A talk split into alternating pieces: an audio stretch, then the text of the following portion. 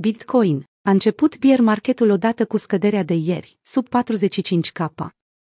Bitcoin a scăzut rapid la 42.000 de dolari pe parcursul sesiunii asiatice de ieri, pierzând aproximativ 20% din preț într-o singură zi.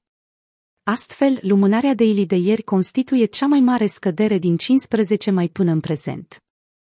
Prețul activului digital a înregistrat o scădere totală de 39%, de la ATH-ul de 69.000 până la minimul local stabilit ieri la 42K.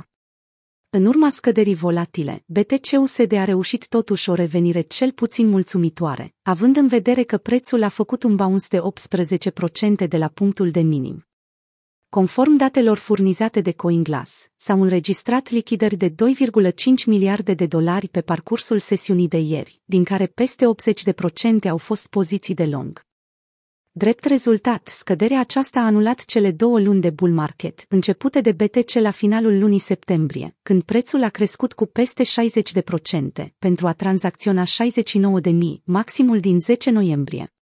În orice caz, analiști precum Tech vindică asupra faptului că Bitcoin realizează o mișcare asemănătoare în fiecare an.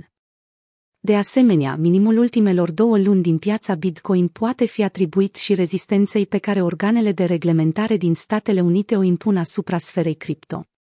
Recent, acestea au invitat șefii executivi ai celor mai importante criptocompanii la o audiere și întrebări despre active digitale.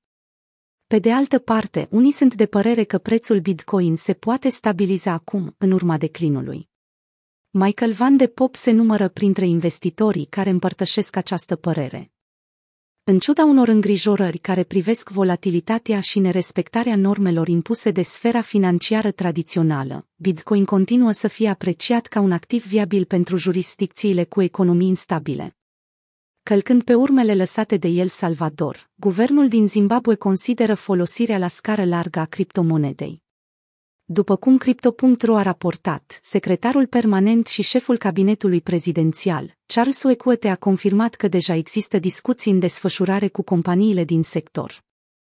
Conform lui Equate, autoritățile intenționează să dezvolte reglementări care să protejeze consumatorii de pericole financiare, precum transferurile neînregistrate peste graniță sau externalizarea și spălarea banilor.